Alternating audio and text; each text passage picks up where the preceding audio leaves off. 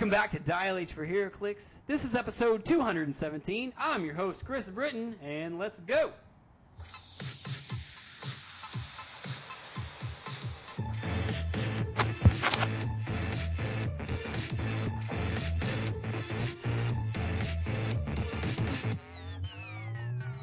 Dial H for HeroClix is brought to you by CoolStuffInc.com, where you can find cool stuff in stock every day, including all of the latest HeroClix singles and sealed products. So check them out at CoolStuffInc.com.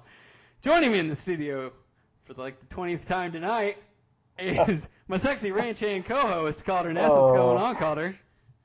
Howdy, howdy, let's get rowdy.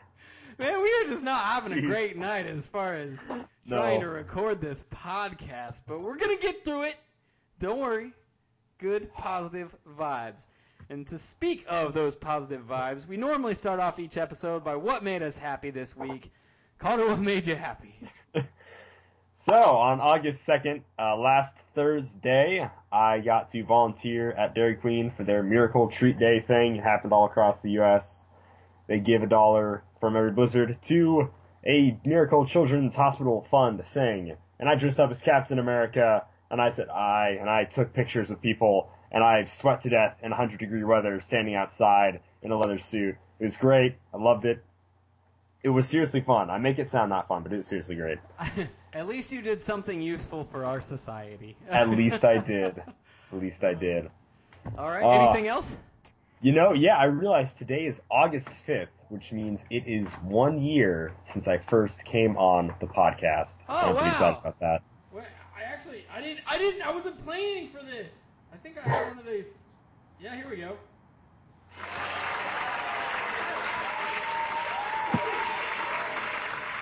Yay, Calder, yay! Yeah, it's been a quick year, man.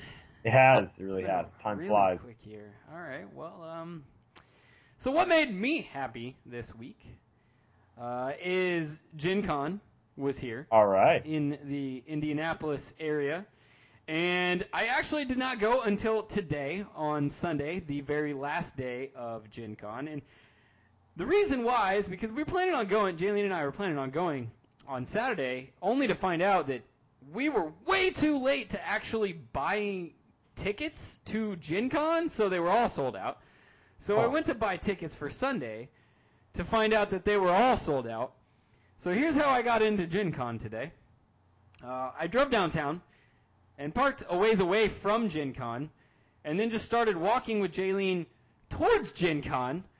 And about two and a half hours or so before the doors closed and they were kicking everybody out, I just started going. They was the first person that I asked, walking uh, the opposite direction as me. I was like, "Hey, uh, are you done with your badges for Gen Con?" And he's like, "Yeah." I was like, "Can I buy them from you?" And he's like, "You can just have them." And we got two Gen Con t- badges. Talking. Wow. I was like, "Well, I mean, here's a tin. Go buy yourself a beer or something. Thanks, man." So we got his badges. Jeez. Made it into Gen Con finally. Um, and I did not get to play any HeroClix or anything at Gen Con. Um, I, for some reason, I, I really was not up for it this year. I, I got a lot of my HeroClix playing that I wanted to do at a con out of the way at Origins. So I'm glad we went to Origins together. And Nice. If this is your first episode of Dial H for HeroClix, go back and listen to that episode. I think that uh, the name of the episode was The Origins of the Underpogs. Oh, yeah, baby. That was definitely not a salty episode from my standpoint. No, not at all. but I'm glad we did that. We got that out of the way. Um, and we just walked around the hall like we normally do. Uh, it was it was fun to see all the cool things that you see at normal cons, and we walked away with one and only one purchase at Gen Con, and that was uh, Jaylene collects these plushy Eevee As soon as you said it, I knew it. I knew. you knew what? As soon as you said we walked away with one purchase, I was like, it's gonna be that that stupid Pokemon or whatever. I knew it. So there's this brand called like I Heart Eevee or something, and I'm trying to like get all of them for her. So she. How many are there, Chris? There's like eight total, I think. Okay. There's eight, and now we have three of them. Anyway, we got the the one that we could find today, and we walked away, and she was happy. And then as we're walking out, and she's like, "Wow, that was Gen Con on a budget, huh?" I, was, I was like, "I told you I'd get you in. I didn't say we'd get to spend forever. We got to walk around the floor for about two hours, so." All right. Uh, the little amount of money that I spent to get into Gen Con was worth the two hours that I got to walk around Gen Con. Um, I got to see the WizKids booth, which I, I just stopped in only to see if there was anything on display that we didn't see at Origins. There was not Oh, at the shit. Gen Con booth. Um, in fact, I didn't see any HeroClix that were actually on display, so it was kind of weird. But th- there wasn't really a lot going on. Here's what I did notice: our wonderful sponsors at Cool Stuff Inc. had like some major real estate going on at Gen Con this year. It was by far the largest I have ever seen Cool Stuff Inc. booth. It was insanely large. And then I walked into another room and I found uh, their competitor, Troll and Toad, and I was like, huh, man, you guys got shafted this year too, didn't you? It was so small compared to Cool Uh. Stuff Inc. I was like, I'm pretty sure, like 99% sure, it's directly due to Dial H for HeroClix. Uh, Obviously, Yeah, yeah, it's gotta be. It's gotta be us. Uh, so yeah, that was that was what made me happy this week. I do want to talk about something what made me extremely frustrated this week. Uh, have you ever heard of an anime called Attack on Titan? Here we go. Yes, yes, I have. Have you watched it? I have not. Don't watch it. All right. so I'm sure this. This is totally my fault. This is my fault. Jaylene and I were wa- looking for something to watch together. And I was like, hey, do you want to try to watch another anime together? And she's like, yeah. So I was like, hey, Attack on Titan. I have heard good things about this. Let's start watching this show. I click play, and we start watching it. And I find out real quick the entire show is basically nothing but screaming. Okay? Like, all the characters are screaming constantly at the Yep. top of their lungs. And I cannot figure out why. Now, the storyline itself is actually pretty good, but I cannot take the amount of just constant screaming. Anyway, I gave up on it entirely. She is watching it on her own. I was like, this is all you. I cannot take this. And everything's so dramatic. Like there's there's this part where he drops a spoon into a bowl and like it has to be in slow motion and then the, the spoon hits the soup or whatever it is and it splashes up and it's in slow motion. There's dramatic effects and everything is dramatic for the sake of being dramatic. And I was like, that's it. I'm done. If I wanted to watch this, I'd watch Jerry Springer. So, Attack on Titan has one of the most devoted fan bases I've ever seen of almost any anime show, like at all. Yeah. Uh, hopefully we didn't make anybody mad except for maybe like two people. I can't imagine there are a ton. If you want to watch a really good anime, Chris, I can recommend to you. It's on Hulu and it is dubbed for those English speaking or English wanting to hear people, not wanting to have to read the entire time. Is My Hero Academia is an amazing show. Like that's probably one of the best anime I've seen in a long time. Okay. And, I, I have to agree with you on the Attack on Titan thing. what did they just scream? That they scream a lot and it's kind of uninteresting. Like I actually watched like a little bit, so I didn't, I didn't go for it. All right. Well. Yeah. Uh, yeah. So that was a little, little disappointing, but I, I will take your recommendation in, and we can go from there. I'm not against anime by any means, just apparently that one. But we are not here to crap on Attack on Titan. Not entirely. A little No? bit. I mean, sure? we were set up as a HeroClix podcast that hates Attack on Titan, but Obviously.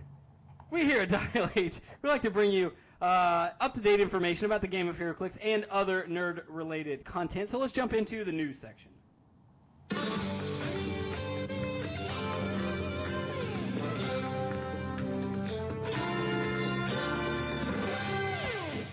All right, we got some trailers, we got some news. As always, in the podcast show notes, you can get the links to everything that we are going to be talking about. Let's start off this week with the Venom trailer that we got. It's Venom trailer number two. Showed us an amazing amount of riot CGI stuff going on, as well as full body Venom, Eddie Brock Venom, and a lot of good stuff. I'm extremely hyped for this movie. I thought, well, here's what I'm really thinking, because whoever the director was, when the movie information was first coming out, he was like, So this movie is going to be an Eddie Brock movie. It's not a Venom movie, so do, don't expect to see the symbiote the whole movie. I was like, okay, so it's you know mostly about Eddie Brock, but the trailer makes it look like there's a lot of actual Venom going on. So either he was like selling himself a little short so we could be excited about the parts that we do get, or uh, they only showed us the Venom stuff in the trailers. Uh, regardless, I'm still really excited. It looks really good. And if there's anybody out there that maybe is not a big fan of the CGI that is in the trailer, understand that this is just a trailer and there's a lot of uh, post production that occurs that to uh, kind of clean up a lot of CGI. It's happened in every single Marvel movie pretty much that has come out. They touch up stuff before they release it in the theaters. Uh, so take that information. But how do you feel?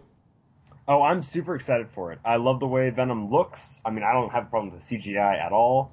Uh, Tom Hardy, that he's just kind of like, I'm Tom Hardy. I'm alive. I'm an actor. I'm gonna be this guy, I guess and then later be an alien or something. No, it looks really good. It does look entertaining. You know.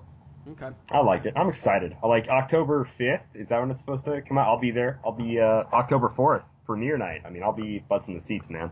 Right on. Uh, so, disclaimer: we are, and I think we previously mentioned this. We are having a bit of a technical technical difficulty with our whole setup tonight. So, if there's some weird stuff going on on Skype and it cuts out, that's what's going on. We don't know. We're trying to figure it out. So we're just going to keep trucking along. Bear with us. We appreciate you guys. Next thing on the list that I did want to talk about is uh, we got an article from CBR.com, and it is titled, uh, let's see, the 19 best new DC characters of the last decade, and one we wish never existed.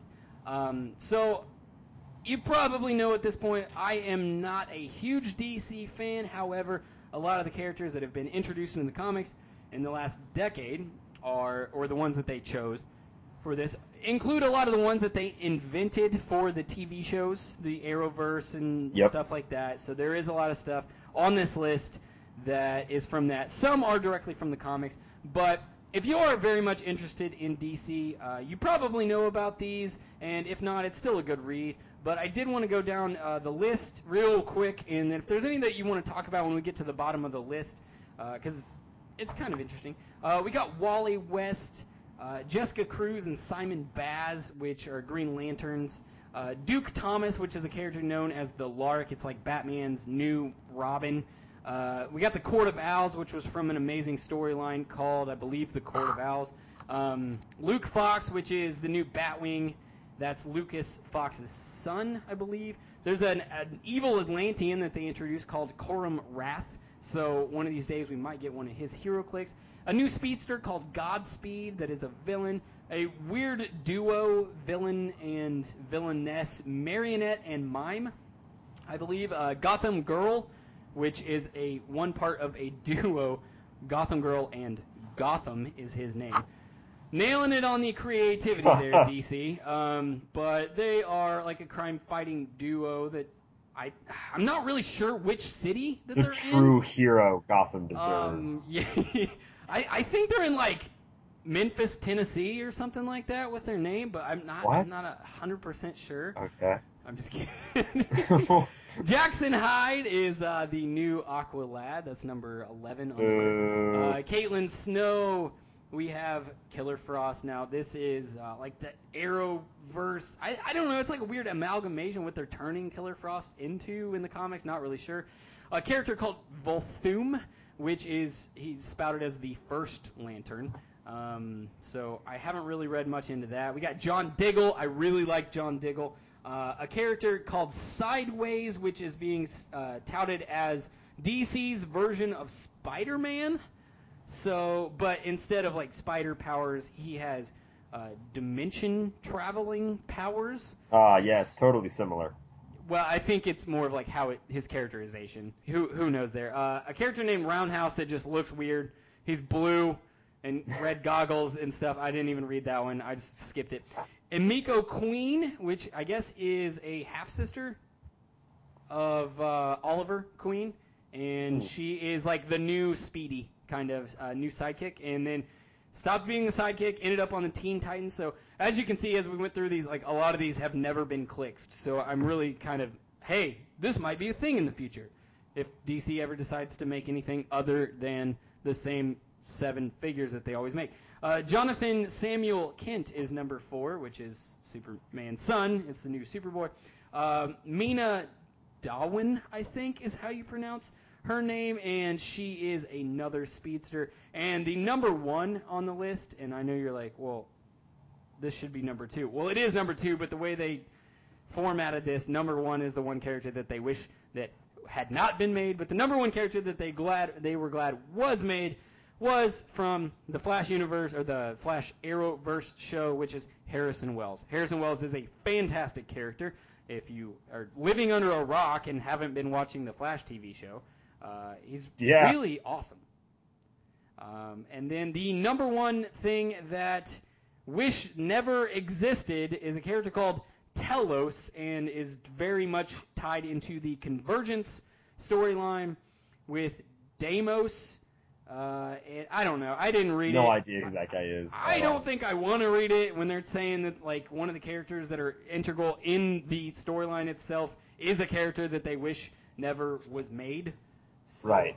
I, I don't know how I feel about that, but I think I might skip skip it. The last thing in the news that I have uh, before we get into some HeroClix news is going to be uh, the Cloak and Dagger series just had its season finale just the other day, and if you are a huge Cloak and Dagger fan or you've not tuned into the Hulu original series Cloak and Dagger, you should really watch that. It's really cool and is d- directly tied into the MCU. They do uh, throw in a few hints here and there, as well as the major villain of the show is going to be, well, not an individual character. It's really Roxxon the Company is the Nice. ma- major villain of the show, which is kind of cool and different. Instead of giving us a throwaway villain, like they have been doing in a lot of the MCU, and uh, well, they didn't kill Roxxon because it's a company. Like they've been killing like a lot of the MCU villains, and is a major thing that people kind of complain about in the MCU. is Right, that they, yeah. they kill off all of the bad guys. Well, they don't kill off the company. It's still there by the end of it. It just things change. So uh, that's all I got on that. ROC news. Uh, I don't know why we have not been doing this recently, uh, but I think it's probably prudent to throw out what is coming up uh, during this week as far as across the country. As far as ROC news, on the 12th, we have a Win-A-Map event called, or uh, yeah, at Heroes Inc. Comics, which is the name of the uh, venue, I believe, in McKees Rocks, Pennsylvania, as well as another one in Quest Comic Shop, which is in Carrollton, Georgia. Uh, that's all we've got going this week, and I think we're going to try to just keep updating stuff throughout uh, the episodes and let you guys know what's coming up that week, at least a week in advance, in case you didn't know if it's something in your neck of the woods that you might be able to make it to. Uh, I apologize for anything earlier this year that we probably should have mentioned, and you guys missed it. And that was that was us. That was us dropping the ball there. Uh, but that's all we got on that. Um, I don't know how this is going to work. If Skype is going to keep cutting out as far as the major discussion that we got in the community this week, and that is what this episode is mostly going to be, I believe, is a lot of community because of the community question and how it how it relates to the game uh, and the community, not just the Dial H community, but the HeroClix community as a whole. Uh, so we may get into that, but I do want to. Uh, we can at least get through the beginning of the month here at Dial H. We always do the heroic ranking up ceremony. We have multiple heroes, a couple of people that are actually getting their rank for the first time, as well as some uh, one, at least one listener that's getting his official uh, Dial H for HeroClix uh, title rank up. So let's do this.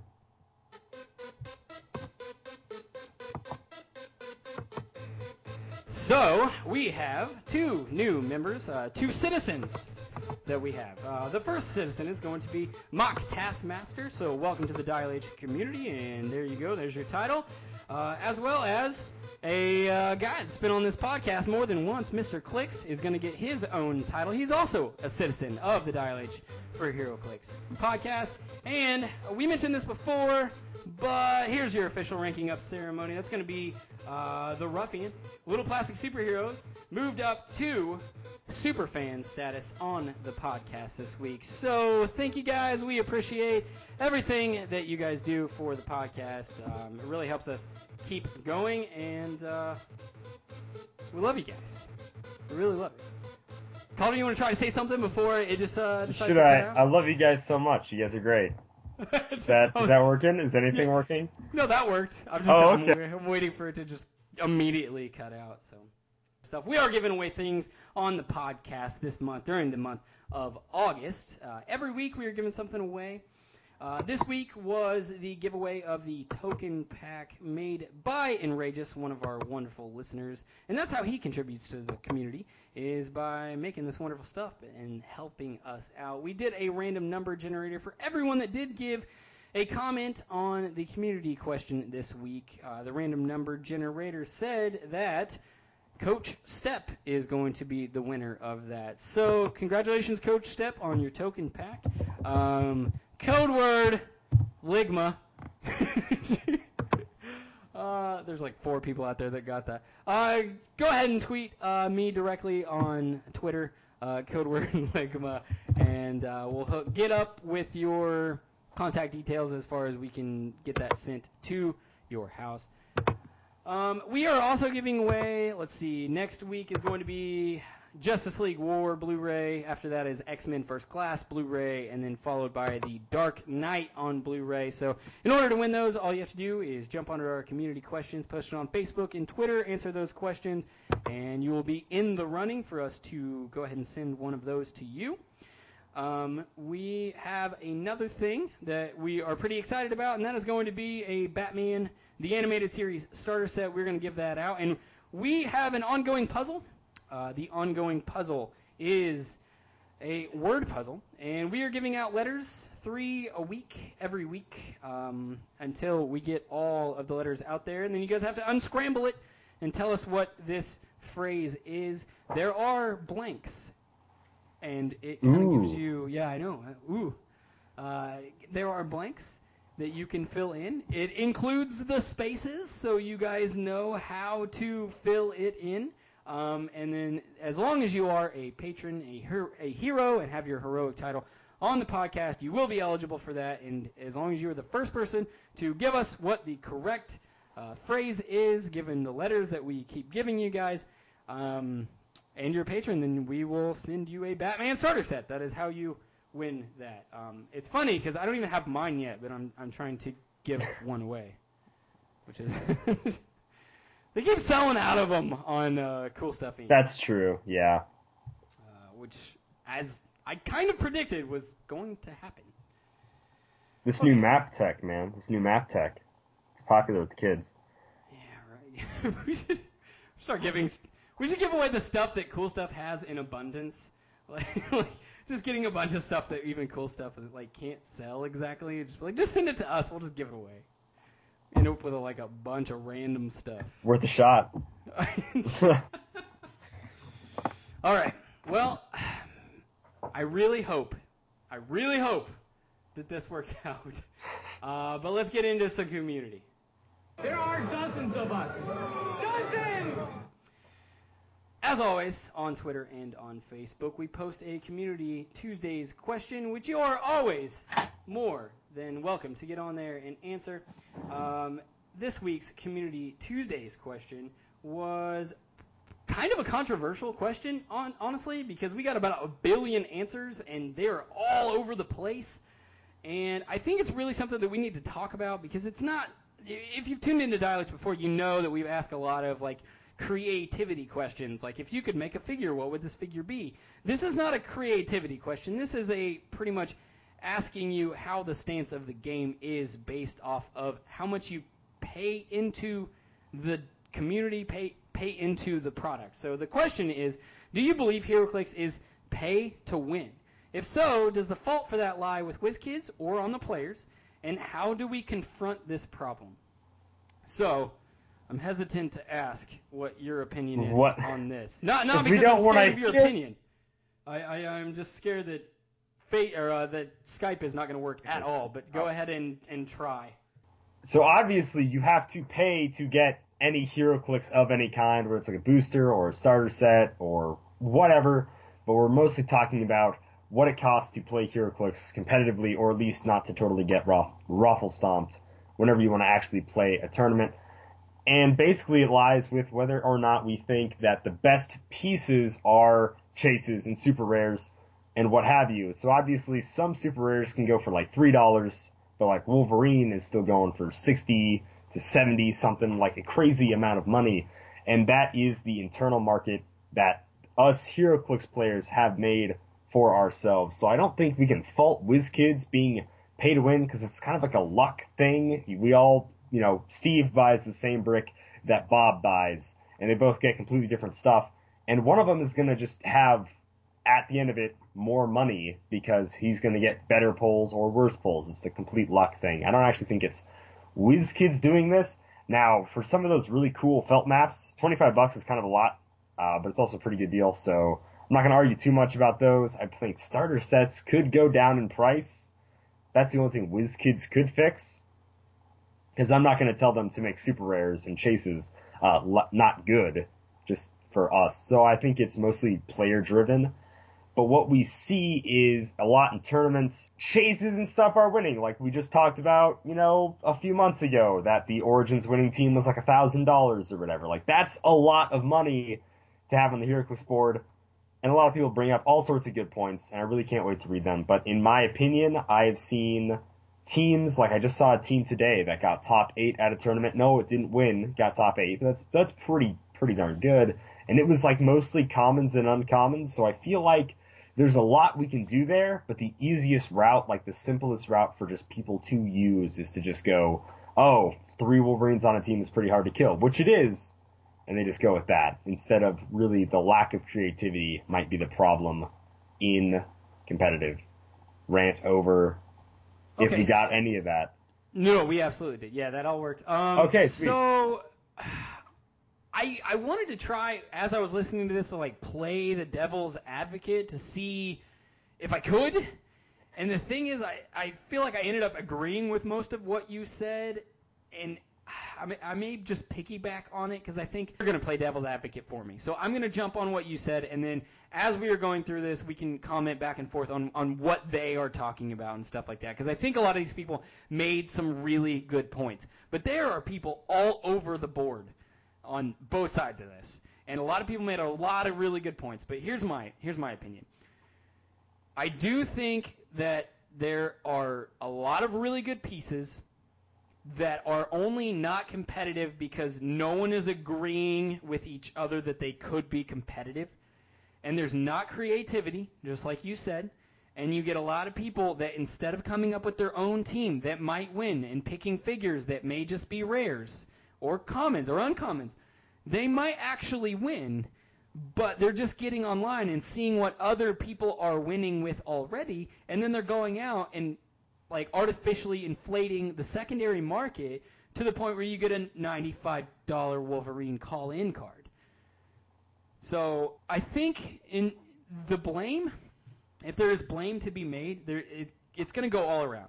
WizKids knows what they do, what they're doing when they're making pieces that are, on average, more powerful than some of their commons, uncommons, and rares. They know that. So they know that they're going to sell a little bit better. Generally speaking, uh, with the exception of a handful of like some of these super rare primes, they're not that good, and then they have to obviously make some super rares that are not like meta competitive and stuff like that. We understand that. But there aren't that many commons that people are like, we definitely have to use this, or uncommons, or whatever uh, versus the number of things that people are like, well, this is a super rare, so it's got to be good. So people are forcing it into meta teams, and then it actually is good. I don't know. So WizKids knows what they're doing, but at the same time, the people are the ones that are driving the secondary market. They're driving that price. It's not WizKids that is selling an ID card for $95. Keep that in mind. Right. They're selling you bricks. They're not selling you an ID card specifically. So they're selling you bricks, cases, whatever, and then it's the people making the secondary market that are agreeing to pay. And you can follow these trends real quick. It's real easy in this game. Go to a website like Cool Stuff or Troll and Toad, and right when a set drops, look at the prices. And that's what the people that are working in these companies, they kind of gauge it. They're like, well, I think that this will probably go for this. I think. And then about a week later, a lot of the prices fluctuate all kinds of over the place. Stuff will skyrocket in price, stuff will plummet in prices, and that's based off of all of them actively keeping track of what is selling, what is not selling, and then jacking up the price according to the basic laws of supply and demand. So I don't know if there's a good answer for this. I think a lot of different blames can be put on a lot of different people. So let's go through some of these and we will see where we end up. Maybe some of these people will change our minds as we go through this. Do you want to start Absolutely. off? I know you got like a billion things on Facebook. I so uh. I do. I probably won't read all like the replies and everything, just the original statements, but we'll see what we can do. So first comment is PJ Bolin. I firmly believe that it isn't, even if it is. So he's saying it's not pay to win, even if it was. The fault lies on neither side. People need to realize that a healthy secondary market is a sign of growth for the game. You should want pieces to be expensive because that means that the game won't be going anywhere soon. When the game hits a state where the best pieces are about two to five bucks, then you should consider it dead. He goes on to say, this game's meta is still the same or cheaper than any other major games competitive things like Magic, Yu-Gi-Oh, Pokemon, uh, DBS, and 40k, so Warhammer. All of it is pretty high cost to play at the highest level. It's the nature of hobby gaming. Okay. Man, that see, and that's even right there is a thought that I hadn't even in my head pieced out because it's like I, that is a sign of a good game or, or a gaming community Right, that is yeah. thriving. So that's true. Um, we got Clicks Roadshow said I've only been playing for about seven months, and when I first started, I fully believed it. But now, with more experience, I don't have to spend nearly as much money on building great teams. So that's kind of indirect opposition and based off of what this guy or gal's opinion as far as what a good team possibly is. Your turn. Okay, right. Michael Turner, he says it used to not be, so I think it's a really interesting statement right away. But over the last few years, it has definitely morphed into he who has the most money wins. It looked like it was going to move away from that, but then it cycled back. The modern meta also sucks the fun out of the game, and I remember the days of Ultron and Enhanced Energy Explosion. So he's saying that now it's totally pay to win in its current state. I can see where you would think that. I really can because of that $1,000 Nationals team. Right. You know, um, Citizen Collectible said, "I don't compete at that level, so I can't say yes or no. But I think you could run a balanced tournament by having everyone build a 300-point team using pieces from two fast forces or starters. No one has a crazy expensive meta piece. Everyone uses the same easy, easy, easy to get clicks. Um, I think that would be a solution, possible solution. However, it certainly would not drive up the sales for individual like bricks and stuff like that. Screw the secondary market. We're talking about the Right. primary where you're buying the bricks and, and the cases. You're not going to want to go and spend ninety dollars and stuff like that if you can't use it in a tournament. So that would kill cases and stuff like that. Like Yep. that would not be good, but it would be more fair. So it's a weird argument. You go ahead. It is. Uh, Timothy Tracer. Looking at the top eight of Worlds last year versus the top eight of Nationals this year, uh, the teams have doubled in cost to field. I don't know if that's 100% true. I haven't looked at the top eight of last year for Worlds, so uh, he might be right. Uh, there's a lot of discussion on this. They go through a lot of different uh, what they costed at the time. So like Goblin King is obviously not worth as much as he was when he came out because he was busted when he came out, and then he got nerfed into the ground. You know, same thing with the Hank Pym tank. You know that personally because you uh, paid for that at kind of a ridiculous price, and now it's back to like 30 bucks or whatever. Yeah. So yeah, obviously prices have changed since then. So fun fact, that's probably the worst I've ever been hit in a loss with Hero. um, it is true, but it, it is kind of the nature of this game, so I can't be that salty about it. right. Um, also, the amount of replies on all of this stuff, I just want to say, like, I don't know if we as as a podcast have ever had this much involvement and back and forth and people arguing. I mean, if if we were to rate any one of our ever community questions on like most controversial thing that we've ever brought up, this has got to be it. Absolutely. Uh, we have an answer from let's see, this is going to be Vigilante Michael Miller said, "It is pay to have a chance at winning." Statistically, you will need some, if not all, ID cards. The meta pieces are too strong to ignore. So, my counter to that is this is still a dice game. So, even if you sink $1,000 into a team, if the dice aren't working for you, it could still be not in your favor, but at the same time, it absolutely could be in your favor. So, who knows? So, just gonna go off a little tangent here. Since you mentioned dice, uh, one of the games I played, we played, we both played very similar teams, but I had a Blackbird, so it made my team like eighty dollars more expensive than whatever his team was to run.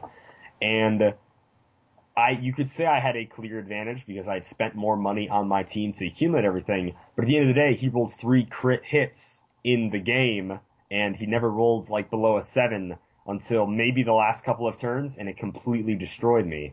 So the dice really matter, folks. It Uh, can. It, it really, It really can. can, yeah. And I know I'm not the only one that has done this, but I have entered into a tournament and made it into the top eight with a team that was under twenty dollars. I've Right. done it. It's possible, but it's just not as likely. I've also made it into I think it was like a top sixteen before with a team that was like thirty five dollars or something like that. So like it happens. I'm not special. I know that. I know I'm not the only one that's done it. It's just I don't think there's very many people that are even trying to get into the tournament with a team that's only like 20 or 30 bucks. Right. Um, is it my turn? Uh, no, it's my yo. I just went on a tangent. Uh, Clayton Williard. I would never say that it's pay to win, but the only thing that bothers me is the Golden and Silver Age doesn't see, quote, enough play to keep some of the expensive pieces in a higher bracket as time goes on. Some stay around the same, but when compared to other games of collectible nature, I would hope that some pieces would gradually go up in price over time, but they don't. Well, man, there's there's all Or- there's all kinds of things to break down in that one, but I just don't see any of these pieces ever going up in price. Uh, just as long as I've been playing, pretty much things only ever go down in price. Uh, past modern. So the second things rotate out, it just plummets in price. And yeah, you'll get like a figure. A perfect example is going to be uh, Balls of Fury. Balls of Fury, right when it came out, was a twenty dollar figure. It was a super rare. You could buy it on CoolStuffInc.com for twenty bucks. And then within a month, maybe not even a month, that thing skyrocketed in price. And I don't know now what it's going for, but I have a pretty strong inkling that since it's rotated out, no one wants it anymore. So, Right, because you can only use it in Silver Age uh, tournaments, which so yeah, probably yeah. aren't going to be, you know, you're not going to be going to those as often as you're going to any and all modern age tournaments, of course. Um, so, as many times as I've done this, I'm going to do it one more time at least. Compare Magic to HeroClix. Magic community has a very strong base of different formats that they will run. So you can go and you can play a vintage tournament, or you can go and you can play whatever the equivalent of modern is called now. I can't remember. So that's a thing. You can go do that. And that's how cards retain value because, I mean, even if they cycle out of whatever modern is called, um, it goes right into vintage and or, or the other ones that it could, Type 2 or, God, it's been a while, so if there's anybody out there that is like angry that I'm not getting the magic terminology correct, I apologize. Uh, but that's how you retain value in those cards is they're still usable. Once stuff rotates out in HeroClix, there's there's no push from WizKids to run tournaments that are Silver Age or Golden Age, if you will. So why would it retain value?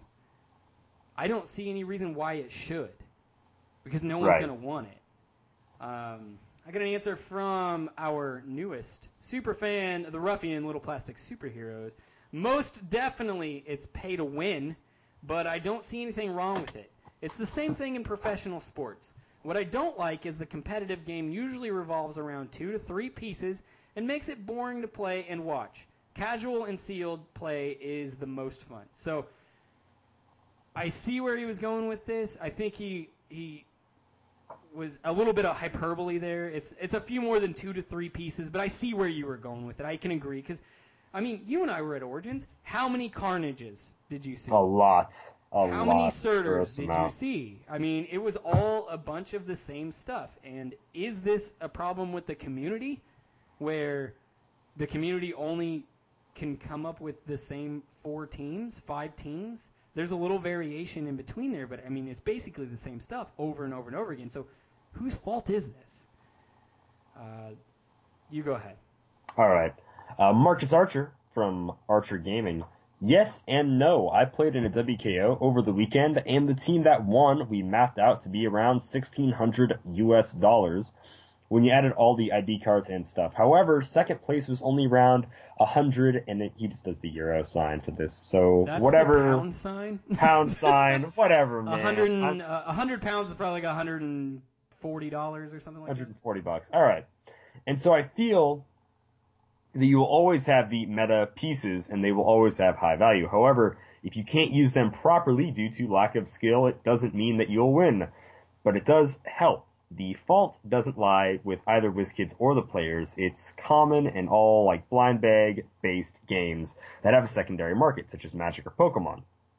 However, this pay to win even if it extends to games such as uh, Malifaux or 40k were if you can afford the newest, most OP stuff every week, you have a higher chance of winning.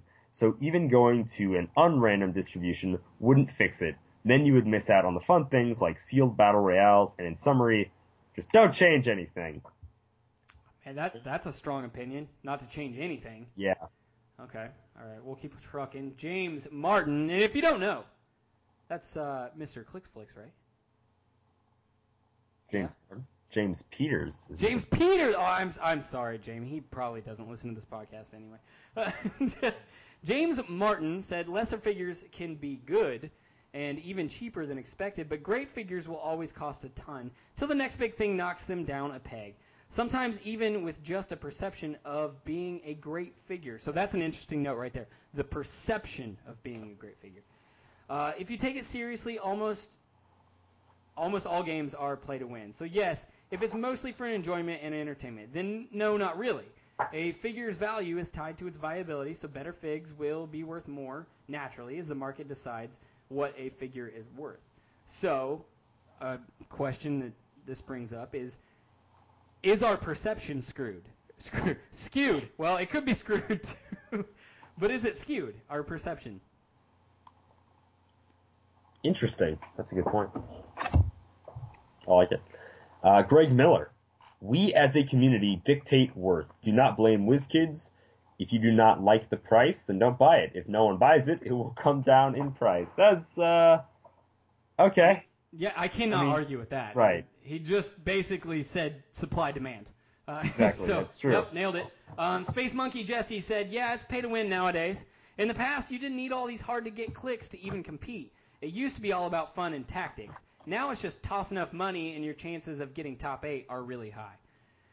I want to know what past he's talking about. Like, Yeah, what, I also want to. I mean, last Uh, I checked, Super Skull was pretty hard to get a hold of because he was a chase, and there were eight different chases in that set. So, you know, there, yeah, good stuff's always been semi hard to come by. Uh, Anthony Blay, I, I hope that's what your name is. Uh, like any competitive game, it is up to the players. Uh, short and sweet. Yep. Okay. Uh, we got it. I love this. This is almost in the same vein as Ligma, but uh, we have super fan, super villain Seth Aaron, uh, whose Twitter name this week is Sugon Bofa. Competition wise, the teams you see win major events are a couple hundred at least. Casually, not so much. Granted, major games rely mostly on good rolls and knowing your team, but still. He's he's right. playing the middle. He's playing the middle ground there. I see. He is. Uh, Sarge Uchiha. I've seen people win with the worst teams. And I wish he would expand on that because that Yeah, sounds very interesting. I would love to Just hear the worst teams. All right. Uh, Coach Step. It is definitely a pay to win game. Of course, almost all collectible games are. The thing that sticks out to me is the fact that even the most expensive teams can be outrolled. This evens it out a bit. It is a rough to play. It is rough to play a team of Carnage, Groot, and Mangogs every time. Now, I okay. So a counter to that is if you know that everybody's playing Carnage, Groot, Mangogs, etc., whatever. If everybody is building the same team, then you can build a counter team sometimes. And Right. th- it has not come up nearly as often in HeroClix as it has in like Magic. But in Magic, sometimes when a particular deck is getting way too prevalent, counter decks will come out and they'll come out of nowhere and sweep tournaments because everyone thought, oh well, everybody's using this, so I have to use this, and no one thought about the counter. And then you'll have that one guy that thought about the counter that shows up, sweeps the tournament because he built the deck specifically to beat that very like insane deck that everyone was copying. Right. So Uh, Tyler Murin. Like any collectible game, there will always be a certain level of, he said play to win. I hope, I'm pretty sure he means pay to win. Uh, but I think the real cost of winning is time. I think it really depends on how much time each player puts into the game. If you're not traveling and putting in multiple hours a week practicing, you're not going to be good as a player that does, you know? Unless you just have incredible skill for the game. So you're saying natural talent versus hard earned, like just man hours of, you know, like you can be like, I know Unimind is popular, but I also know he loses invincible once he takes one damage I can deal penetrating damage to him for the rest of the game. You know, that's something just like you look at it, right? Like you can be like, oh, I know this, this, that, and the other thing, but unless you kind of know what's popular, know what your opponent's playing, once you've practiced so much, once your positioning is so incredible that it's just like there's no way anyone can get around it, then he's saying like skill, and I, I agree, skill is a huge part of this game. So, you know, yeah, that will always hold a pretty strong footing for most tournament settings. okay, so uh, if if we can pair skill to like experience, um, not necessarily all that important. Okay, so an example of that would be who won nationals this year, Calder? So a, I don't know his exact age, but he's like 12 or 13 years old. Uh, Isaac Arnold Berkovitz. There are some of us out there that have been playing HeroClix longer than he has been alive. Okay, that's Right. a fact.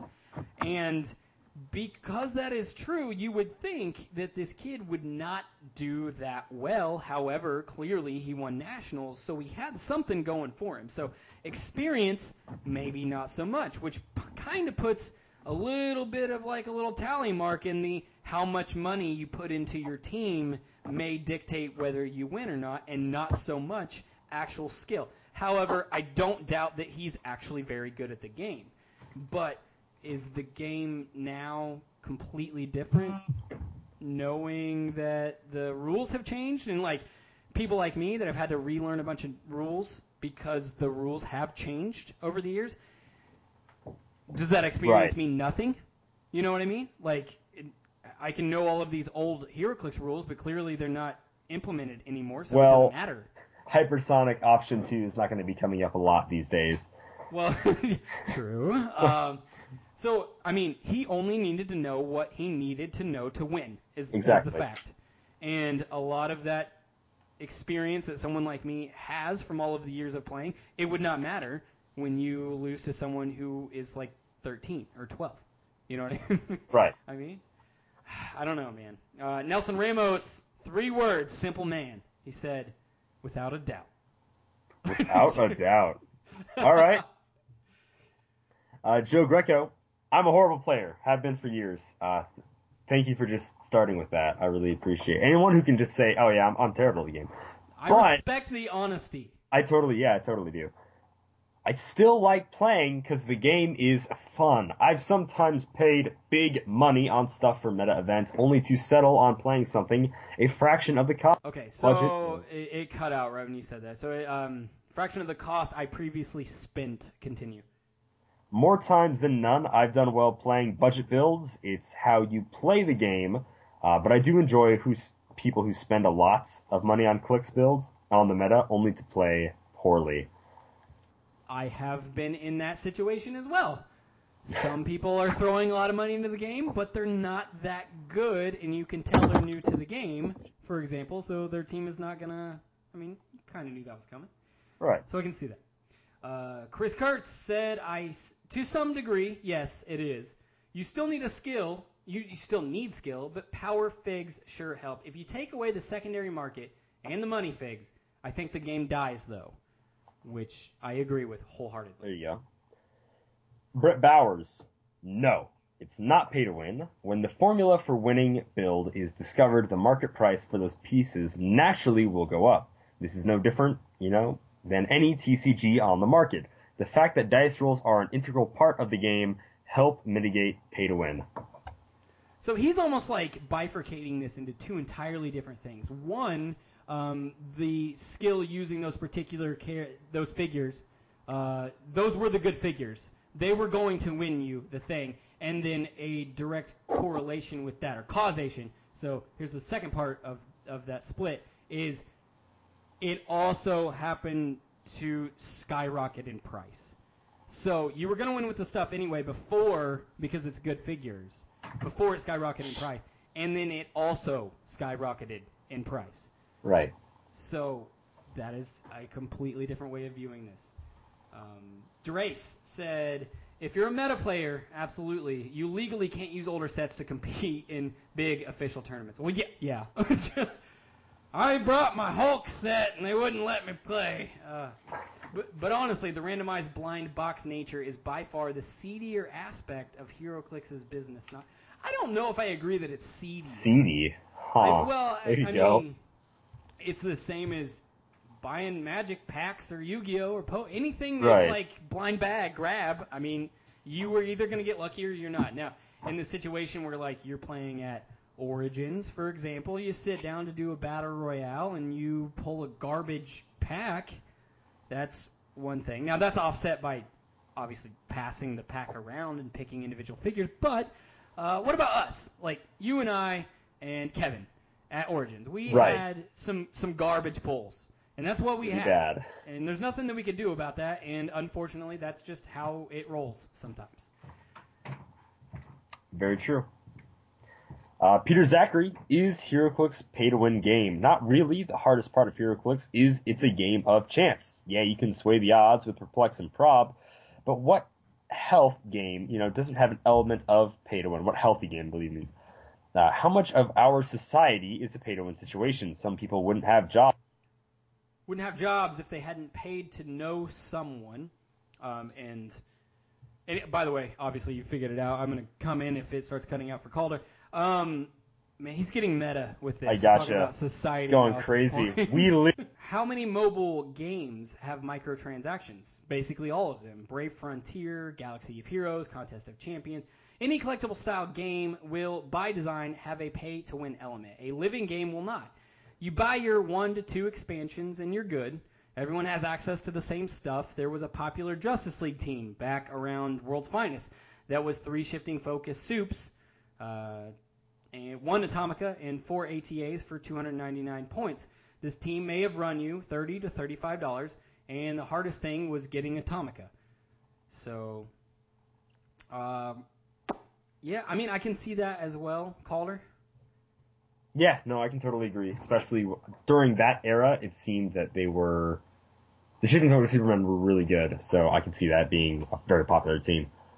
Okay, so I am actually out of answers on Twitter, so we can just go back and forth on Facebook. Sounds good. They hit Anthony. you with Anthony Campbell. Wolverine was consistently 32, 35 bucks before a Swarm won a big event. I know because I pulled two and sold the extra off to a friend. To say any collectible game is pay to win is just nonsense though. There are plenty of people who have built and won with teams before the pieces got expensive. The meta will always create a higher demand for pieces with higher de- uh, with higher demand comes a higher price. Okay. Uh, Carlton Kammer said, if your only goal is to be world champ, then it would cost you. Uh, it could cost you. If you want to have fun playing a game and occasionally place well, then that isn't very expensive at all. And I can agree with that. Uh, it's just maybe maybe we're looking at this in, in too simplistic of terms. Like maybe your variation of what you believe pay to win is like it's not it's not black and white. You either pay to win or you don't. No, maybe it's gray, and maybe what place is how much you kind of want to pay into it.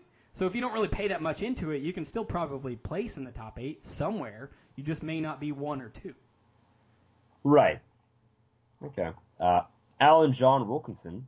HeroClix isn't pay to win, as most of the problematic con exclusives seem to get thrown to wolf lawyers sooner or later. HeroClix Online, OTOH, whatever that is. There, there are. I think he's talking a little bit about the watch list. Specifically, yeah. So I don't know. Uh, Jay Sly said, "Buy before figures are on winning teams."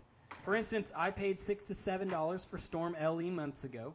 I just bought two Wolverine bounty cards at twelve dollars. I bought a Wolverine Super Rare on release night for forty. Buy low, sell high. Yes, sometimes you lose.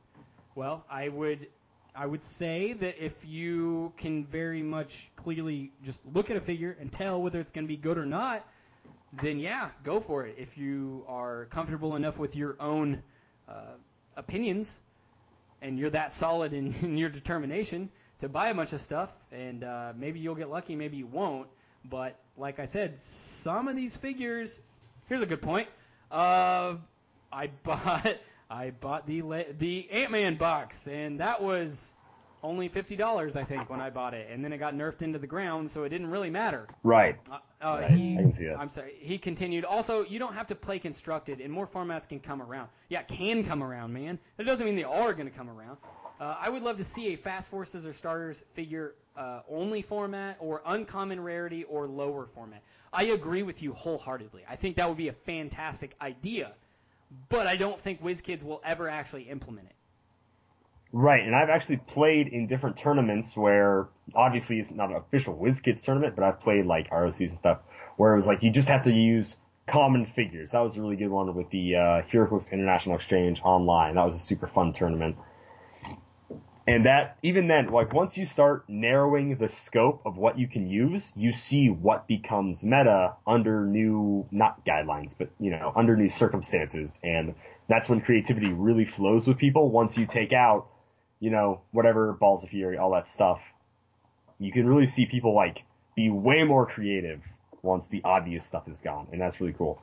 Uh, Chance McCall this is kind of subjective on what level you're talking about. I'd say in 90% of small to medium shops, it's no because generally they run a sealed theme team game, Silver Age, Golden Age, etc.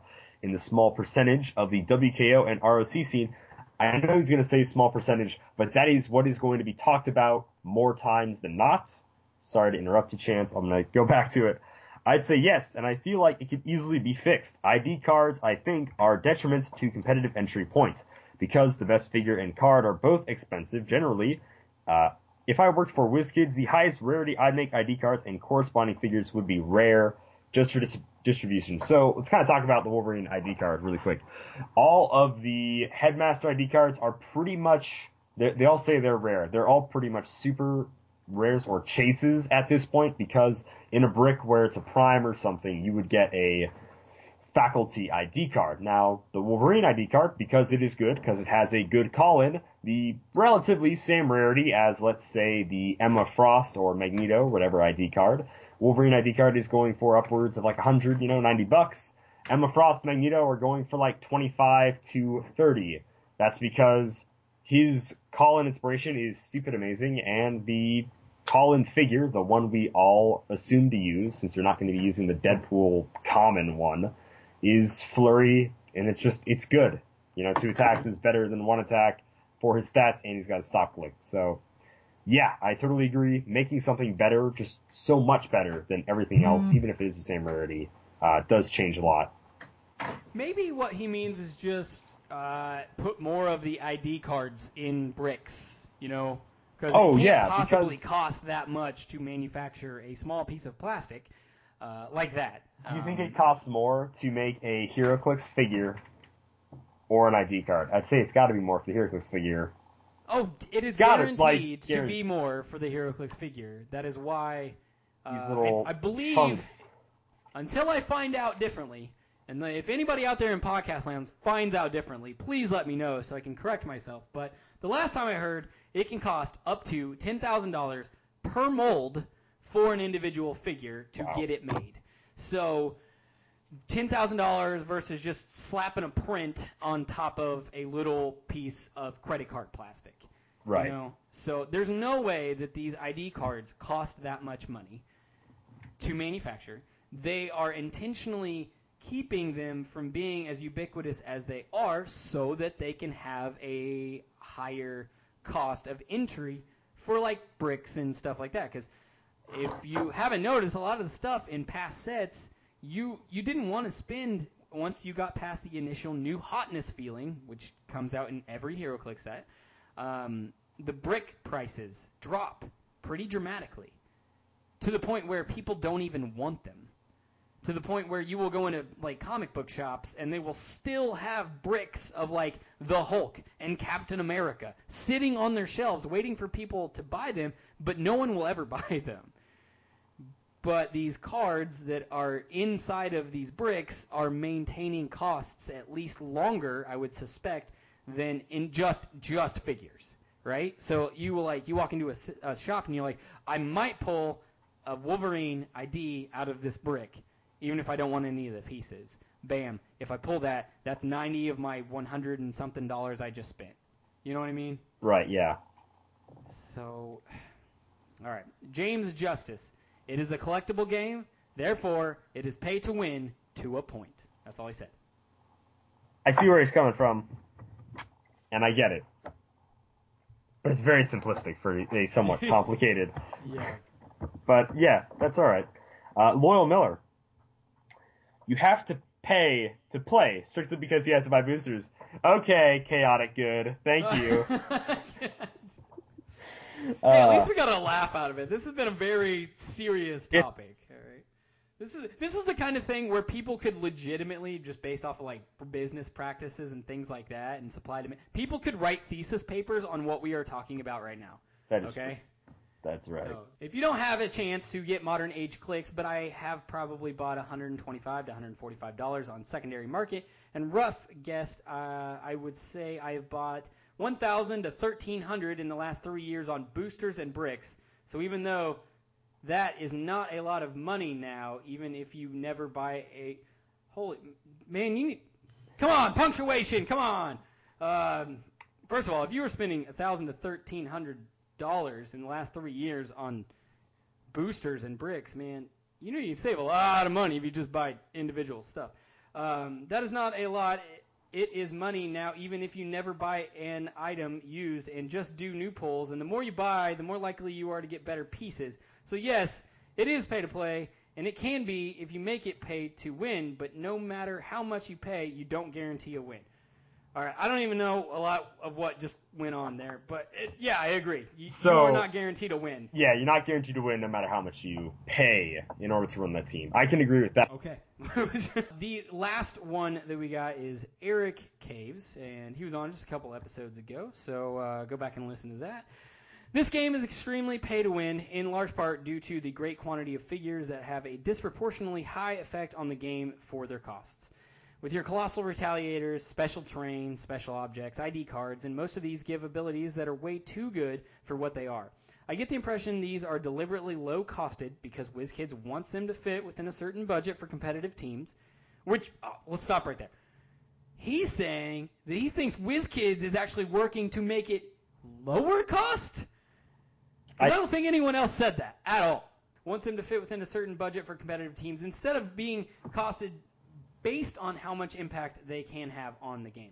Because there are so many point cheap extra elements you can bring to the game, often quite rare, the price to have a competitive team is stupidly high.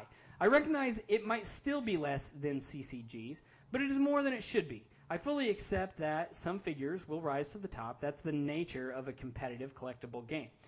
It needs it need not be exacerbated by an abundance of point cheap quote extras. That said, I can find I can kind of appreciate WizKids giving the middle finger to pros like these super friends. Uh, they don't provide much benefit at all, but because there's strictly no reason not to have as many as you can fit, all the pros are motivated to buy all these chase figures. they'll get a minor benefit, but at zero point cost, minor's better than none. That is some inefficient dollar amount.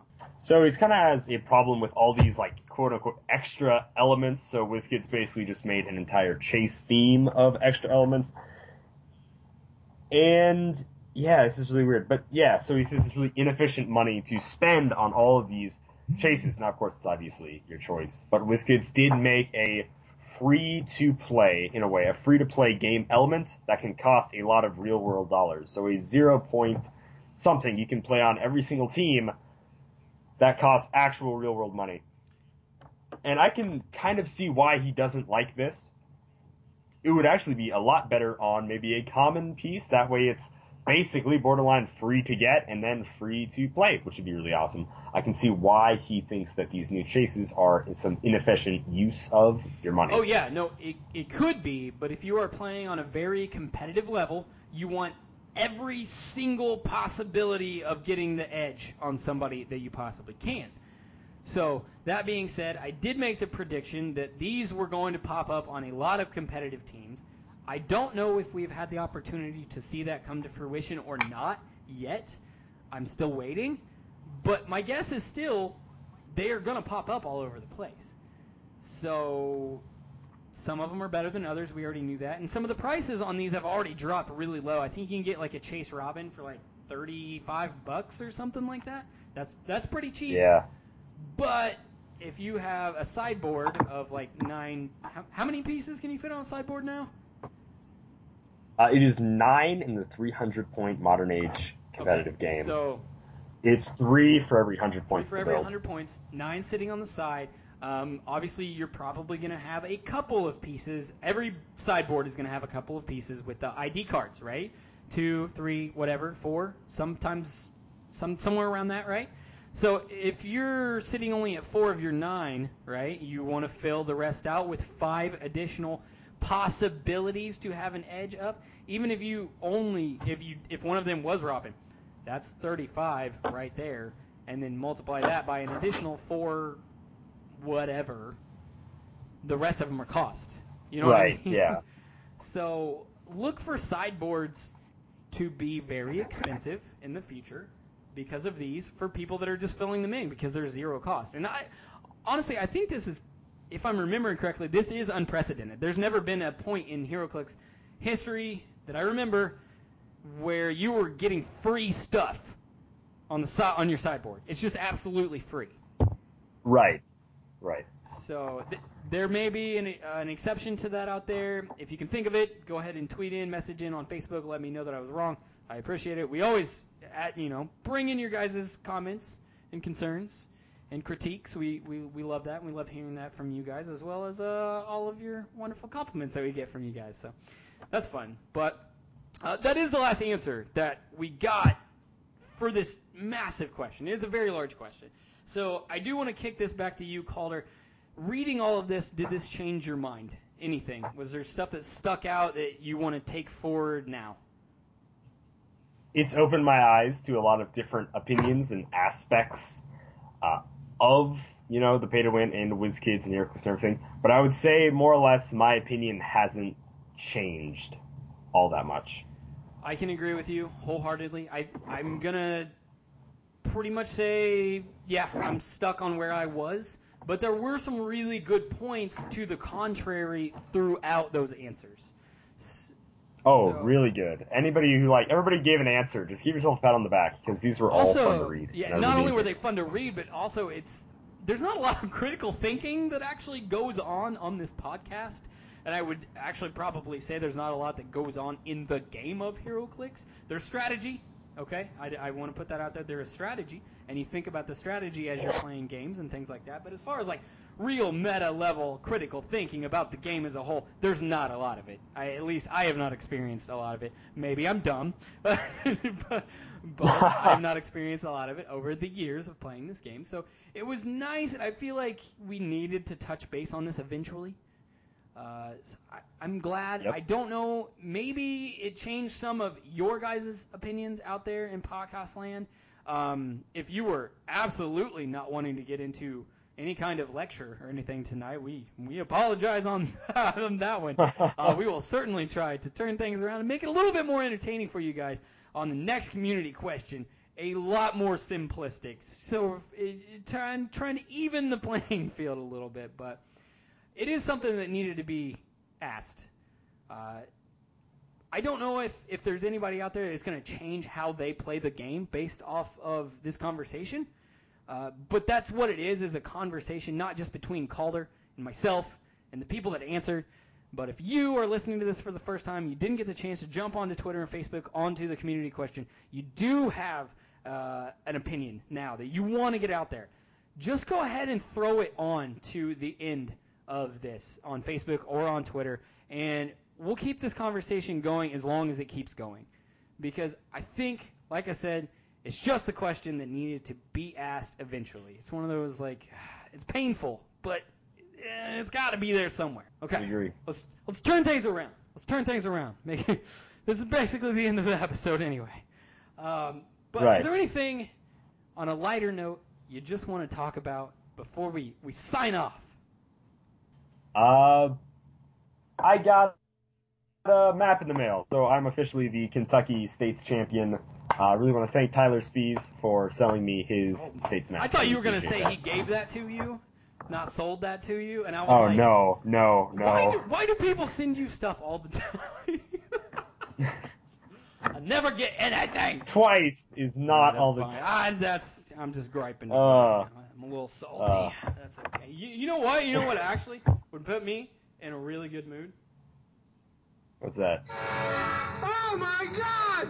Woo! Listen to that horn! Oh, I love it. All right. I don't think it's gonna get any better for me tonight than that right there. Um, we That's the best we, place we to end. do not have any birthdays uh, this week. So if you have somebody in your life you want to give a shout out to on the podcast or where it's your birthday coming up, tell us whose birthday it is. When the birthday is, we'll give you an official Dial H for HeroClix Happy Arabian birthday. Um, I think, yeah, that, that may be all I got. Other than make sure that you jump onto Twitter, and that's going to be Dial H for HeroClix. That is the number four on Facebook. Just search Dial H for HeroClix. Or you can send us an email at dialh4heroclix at gmail.com. Your hopes, your dreams, your concerns, uh, anything. Just uh, we like when you guys are part of the community. So keep keep giving us Awesome. all the stuff that you give us. We really really like it when you are there, and we will keep being there for you. So that's all I got. Absolutely. Then I will read us out. As a reminder, Dial H for HeroClix is brought to you by CoolStuffInc.com, where you can find cool stuff in stock every day, including all the latest HeroClix singles and sealed products. Check them out at CoolStuffInc.com. Happy trails.